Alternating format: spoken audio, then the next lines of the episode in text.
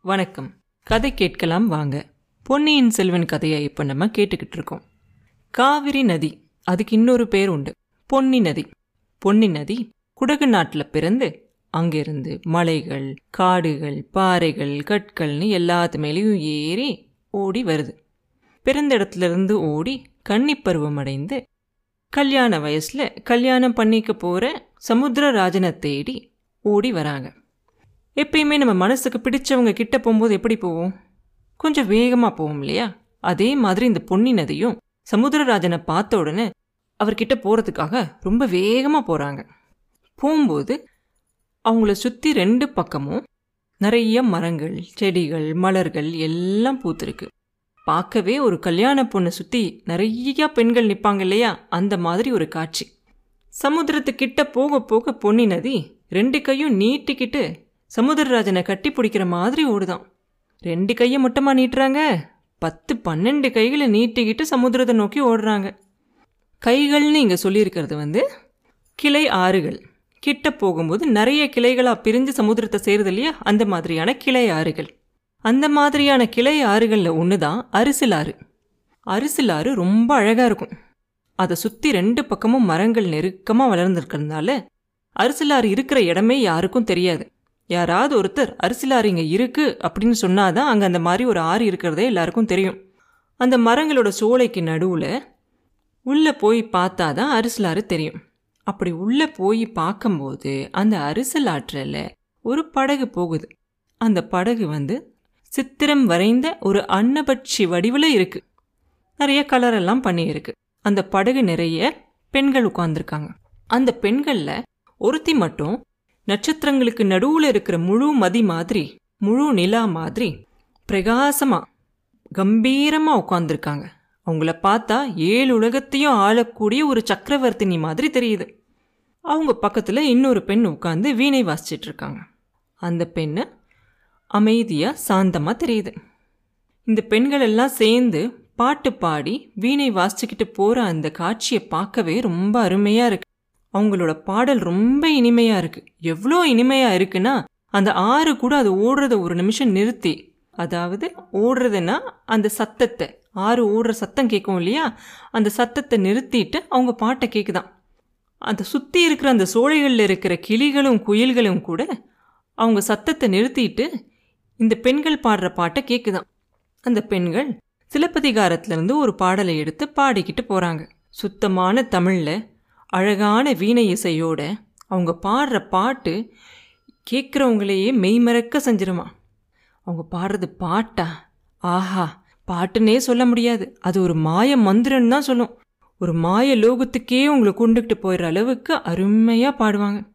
அந்த படகு அப்படியே போய்கிட்டே இருந்து ஒரு தோணித்துறையில் வந்து நிற்கிது அந்த தோணித்துறையில் நின்ன உடனே அந்த படகுலேருந்து ரெண்டு பெண்கள் மாத்திரம் கீழே இறங்குறாங்க. ஒன்று அந்த கம்பீரமான தோற்றம் இருந்த சக்கரவர்த்தினி மாதிரி இருந்த பெண். இன்னொருத்தி வீணை வாசிச்சிட்டு இருந்த அந்த பெண். ரெண்டு பேருமே ரொம்ப அழகாக இருந்தாங்க. ஆனால் ரெண்டு பேரோட அழகுமே வேறு வேறு விதமான அழகு. ஒருத்தி தாமரை மலர் போல இருந்தா இன்னொருத்தி கமல மலர் போல இருந்தா. ஒருத்தி மீனலோச்சினா ஒருத்தி நீலலோச்சினி ஒருத்தி பாடும் குயில்னா இன்னொருத்தி ஆடும் மயில். ஒருத்தி இந்திராணினா இன்னொருத்தி மன்மதனோட காதலி. ஒருத்தி வேகமாக ஓடுற கங்கா நதினா ஒருத்தி வளைஞ்சு நெளிஞ்சு ஓடுற காவிரி நதி மாதிரி. இந்த மாதிரி ரெண்டு பேருக்கும் வேற்றுமைகள் இருந்தாலும் ரெண்டு பேரும் ரொம்ப அழகாக இருந்தாங்க. சரி ரொம்ப அழகாக இருந்தாங்க. இந்த பெண்கள் ரெண்டு பேரும் யாரு அப்படின்னு நம்ம தெரிஞ்சுக்கணும் இல்லையா? இந்த கம்பீரமான தோற்றத்தோடு இருந்தாங்க இல்லையா ஒருத்தர்? அவங்க சுந்தர சோழ மகாராஜாவோட செல்ல பெண் குந்தவை பிராட்டி. அவங்கள இந்த நாட்டில் இருக்க மக்கள் எல்லாம் செல்லமாக இளைய பிராட்டின்னு சொல்லுவாங்க. சரித்திரத்தில் ராஜராஜ சோழன் அதாவது அருள்மொழிவர்மனாக இருந்தார் இல்லையா? அவருடைய சகோதரி தான் குந்தவை. இந்த இன்னொரு பெண் வந்து குந்தவையோட நட்புக்காக அவங்களோட வந்து தங்கி இருக்கிறவங்க. அவங்க கொடும்பாலூர் சிற்றரசரோடைய பெண். இந்த ரெண்டு பெண்களும் ஓடத்துலேருந்து கீழே இறங்கிடுறாங்க. அந்த படகுல மீதி இருக்காங்க இல்லையா பெண்கள்? அவங்க எல்லாருமே சிற்றரசர்களோட ராஜகுமாரிகள் தான் ஆனால் அவங்க ஒவ்வொருத்தருமே குந்தவை பிராட்டியோடு இருக்கிறத ஒரு பாக்கியமாக நினச்சி பழையாறைக்கு வந்து குந்தவையோட தோழிகளாக இருக்காங்க. அப்படி இருக்கும்போது அவங்களில் ஒருத்தரை மாத்திரம் குந்தவை கூட்டிகிட்டு போனது மீது எல்லாருக்கும் ஒரே பொறாமையாக இருக்குது கீழே இறங்கிட்டு குந்தவை சொல்லுவாங்க நீங்கள் எல்லாரும் இங்கேயே இருங்க.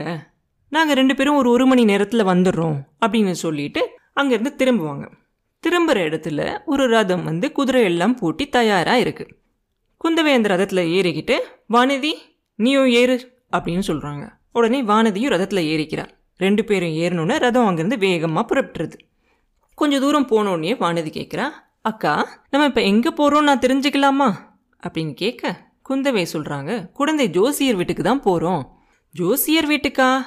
ஜோசியர்கிட்ட போய் என்ன கேட்க போகிறீங்க அப்படின்னு கேட்குறா ஜோசியர்கிட்ட போய் என்ன கேட்க போகிறேன் இந்த மாதிரி என் கூட ஒரு தோழி இருக்கா? அவன் கொஞ்ச நாளாக பிரம்ம பிடிச்ச மாதிரி இருக்கா? இவளுக்கு என்ன ஆச்சுன்னே தெரியல. ஏன் இப்படி இருக்கா? உடம்பு மெலிஞ்சு போறாளேன்னு உன்னை பத்தி கேட்க தான் போறேன் அப்படின்னு சொல்றாங்க. அக்கா என்னை பத்தி கேட்கவா? அப்படின்னா ஒரு நிமிஷம் இப்பவே ரதத்தை நிறுத்துங்க. இங்கேருந்து இப்படியே திரும்பி போயிடுவோம் எனக்கு ஒண்ணுமே இல்லை. நான் நல்லா இருக்கேன். என்னை பத்தி கேட்கறதா இருந்தா எதுவுமே கேட்க வேண்டாம். இப்படியே திரும்பி போயிடுவோம் அப்படின்னு சொல்லுவா வானதி. ஆஹா போதும்மா போதும் விடு. உன்னை பற்றி ஒன்றும் கேட்க போகல. என்னை பற்றி தான் கேட்க போகிறேன் அப்படின்னு சொல்கிறாங்க குந்தவை. உங்களை பற்றி கேட்க போறீங்களா? உங்களை பற்றி என்ன கேட்க போறீங்க? அப்படின்னு கேட்க எனக்கு கல்யாணம் ஆகுமா ஆகாதா? நான் இப்படியே கன்னி பெண்ணாவே இருந்துருவேனான்னு கேட்க தான் போகிறேன் அப்படின்னு சொல்லுவாங்க குந்தவை. ஆஹா இதை போய் ஜோசியர்கிட்டயாக்கா கேட்கணும் நீங்கள் உங்கள் மனசுக்கிட்ட எல்லாம் கேட்கணும். நீங்க சரின்னு சொன்னா இமயமலையிலிருந்து குமரிமுனை வரைக்கும் இருக்கிற ஐம்பத்தி ஆறு நாடுகள்ல இருக்கிற அத்தனை ராஜகுமாரர்களும் வந்து வரிசையில நிற்பாங்க உங்களுக்கு யாரை பிடிச்சிருக்குன்னு நீங்க தலையாடுறீங்களோ அவங்கள உடனே கல்யாணம் பண்ணிக்க வேண்டியதானே இதுக்கு எதுக்கு ஜோசியர்கிட்ட போயிட்டு? அப்படின்னு கேட்பா வானதி. நீ சொல்றதும் சரிதான் வானதி. எனக்கு இந்த சோழ நாட்டையும் பொன்னி நதியும் விட்டு போக மனசில்ல. அதனால வேற நாட்டில் இருக்க ராஜகுமாரனை கல்யாணம் பண்ணிக்கிட்டா நானும் அவனோட நாட்டுக்கு போகணும் இல்லையா? அதனால தான் நான் இன்னும் கல்யாணமே பண்ணிக்காம இருக்கேன். அப்படின்னு சொல்லுவாங்க. வானதி உடனே சொல்லுவா இது போய் ஒரு பிரச்சனையாக்கா கல்யாணம் பண்ணிக்கிட்டு அந்த ராஜகுமாரனை நீங்கள் இங்கே தான் இருக்கணும் அப்படின்னு சொன்னால் அவன் உங்கள் காலடியிலேயே விழுந்து கிடக்க போகிறான் அப்படின்னு சொல்ல குந்தவை சொல்லுவாங்க நல்லா இருக்கே நீ சொல்கிற கதை. எலியை பிடிச்சி மடியில் கட்டின மாதிரி இருக்கு. ஒரு ராஜகுமாரனை கல்யாணமும் பண்ணிக்கிட்டு அவன் நாட்டுக்கு போகக்கூடாதுன்னு சொன்னா எப்படியெல்லாம் விபரீதம் நடக்கும்னு உனக்கு தெரியுமா? அப்படின்னு கேட்பாங்க. அப்ப இதுக்கு என்னதான்க்கா வழி? நீங்களே சொல்லுங்க. அப்படின்னு கேட்க குந்தவை சொல்லுவாங்க. அதனால நான் வந்து ஒரு வீர ராஜகுமாரனை ஏழையா இருக்க ஒரு வீர ராஜகுமாரனை தான் கல்யாணம் பண்ணிக்குவேன். அப்படி ஒருத்தனை நான் கல்யாணம் பண்ணிக்கிட்டேன்னா அவன் வந்து சோழ நாட்டை விட்டு வெளியே போகணும்னு நினைக்க மாட்டான். என் கூடவே இருப்பான். நானும் சோழ நாட்டை விட்டு வெளியே போக வேண்டி இருக்காது அப்படின்னு சொல்லுவாங்க. உடனே வானதிக்கு ரொம்ப சந்தோஷமாயிரும். ஆஹா எவ்வளோ ஒரு சந்தோஷமான விஷயத்த சொல்லியிருக்கீங்க அக்கா. நீங்கள் சோழ நாட்டை விட்டு வேற நாட்டுக்கு போனா நானும் உங்க கூடவே இன்னொரு நாட்டுக்கு வரணுமே அப்படின்னு என் மனசும் ரொம்ப கஷ்டமா இருந்துச்சு. எனக்கும் இந்த பொன்னி நதியை ரொம்ப பிடிக்கும் அப்படின்னு சொல்லுவா. உடனே குந்தவை வந்து சொல்லுவாங்க சிரிச்சுக்கிட்டு ஆஹா அடி கள்ளி என்கிட்டயேவா போய் சொல்ற. உனக்கு பொன்னி நதி மேலேயும் விருப்பம் இல்லை. என் கூட வேற நாட்டுக்கு வரதுலயும் விருப்பம் இல்லை. உன் மனசுல என்ன இருக்குன்னு நான் சொல்லவா? சோழ நாட்டோட வாளும் வேலும் ஈழ நாட்டுக்கு போயிருக்குல்ல? அதை சுத்தி சுத்தி தான் உன் மனசு ஓடுதுங்கிறது எனக்கு தெரியும். ஒரு ரகசியமெல்லாம் எனக்கு தெரியும். என்கிட்ட சொல்லாத அப்படின்னு சொல்லுவாங்க. உடனே வானதிக்கு கொஞ்சம் வெக்கம் வந்துடும் சே போங்கக்கா. நீங்க ரொம்ப தான் இப்படியெல்லாம் பேசுறீங்க. அப்படியெல்லாம் ஒண்ணுமே கிடையாது. அவங்க சூரியன் மாதிரி நான் ஒரு பனித்துளி மாதிரி. ஒரு சூரியன் போய் ஒரு பனித்துளியோட நட்பா இருக்கணும்னு நினைக்கிறது எப்படி ஒரு முட்டாள்தனமான ஒரு விஷயம்? அப்படின்னு சொல்ல உடனே குந்தவை சொல்கிறாங்க அதில் ஒரு முட்டாள்தனமும் இல்லையே. அந்த பனித்துளியானது அந்த சூரியனையே அதுக்குள்ளர சிறைபிடிச்சு வச்சுக்குது இல்லையா? அப்படின்னு அதுக்கு விளக்கம் சொல்கிறாங்க அந்த விளக்கத்தை கேட்ட உடனே வானதிக்கு இன்னும் கொஞ்சம் சந்தோஷமாயிருது. உடனே அப்படியா சொல்கிறீங்கக்கா பனித்துளி கூட சூரியனை சிறைபிடிக்க முடியுமா என்ன? சொன்ன உற்சாகத்தை ஒரு நிமிஷத்துலேயே இழந்து சோர்வா திரும்பி சொல்கிறா ச்சே அதுக்கப்புறம் தான் அந்த சூரியன் தான் தண்டனை கொடுத்துறதுல அந்த பனித்துளிக்கு. அதோட வெயிலோட வெப்பத்தால் அந்த பனித்துளி காஞ்சு போயிருது இல்லையா அப்படின்னு சொல்றா. அப்ப குந்தவை சொல்றாங்க அப்படி ஒன்றும் இல்லை.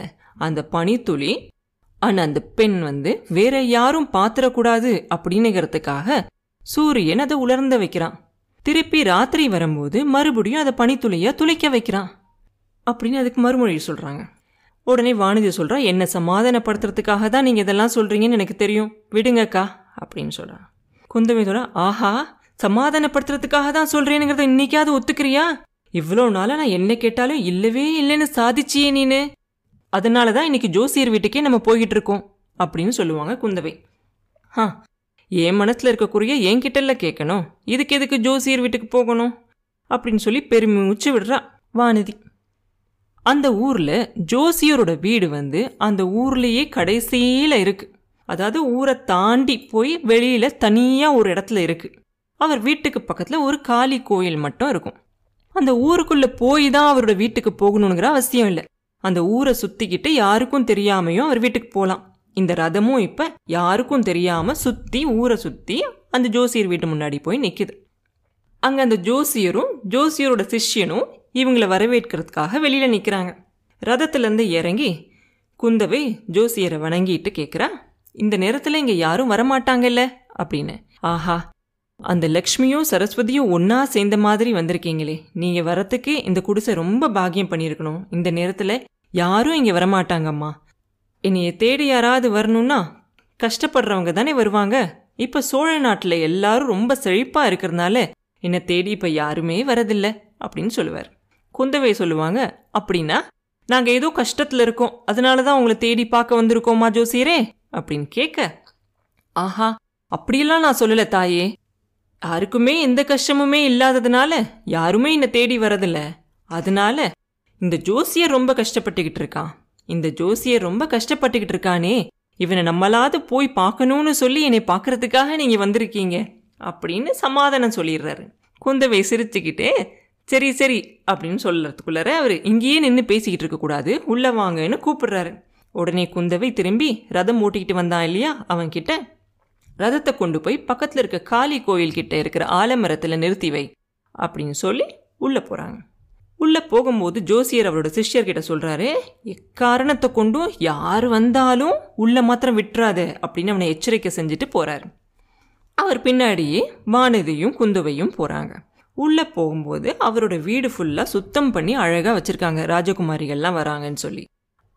ரெண்டு பீடங்கள் போட்டப்பட்டிருக்கு. அதில் போய் குந்தவையும் வானதியும் உட்கார்ந்ததுக்கப்புறம் ஜோசியரும் உட்காந்துக்கிறார் உட்காந்துட்டு நீங்கள் எதுக்காக வந்திருக்கீங்கன்னு சொல்லுங்க தாயே.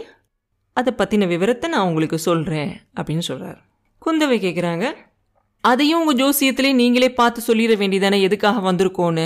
அப்படின்னு கேட்க உடனே ஜோசியர் கண்ணை மூடிக்கிட்டு ஒரு மந்திரம்லாம் சொல்கிறார் மந்திரம்லாம் சொல்லிட்டு கண்ணை திறந்துட்டு சொல்கிறாரு இங்கே உட்காந்துருக்காங்க இல்லையா இன்னொரு பெண்? இவங்களோட ஜாதகத்தை பற்றி பார்த்து தெரிஞ்சுக்கிறதுக்காக இங்கே வந்திருக்கீங்க அப்படின்னு சொல்கிறார் ஒரே ஆச்சரியமாயிருது. வானதி குந்தவை சொல்கிறாங்க ஆமாம் ஆமாம் சரியான சொன்னீங்க. நீங்கள் சொன்னது என்னைக்காவது தப்பாக இருக்கா இந்த பெண்ணை பற்றி கேட்கறதுக்காக தான் வந்திருக்கேன். இவ சில மாதங்களுக்கு முன்னாடி பழையாறைக்கு வந்தா. வந்த புதுசில் ரொம்ப சந்தோஷமா எல்லாரோடையும் விளையாடி ஆடி பாடி பேசிக்கிட்டு இருந்தா. ஆனா இப்போ ஒரு நாலு மாசமா என்னாச்சோ தெரியல இவளுக்கு. யாரோடையும் பேசுறதில்ல சிரிக்கிறதில்ல ஒரு மாதிரி பிரம்ம பிடிச்சவ மாதிரியே இருக்கா. அதனால இவளை பத்தி கேட்கறதுக்காக தான் ஜோசியரை வந்திருக்கேன். நீங்க சரியா தான் சொன்னீங்க அப்படின்னு சொல்லுவான்.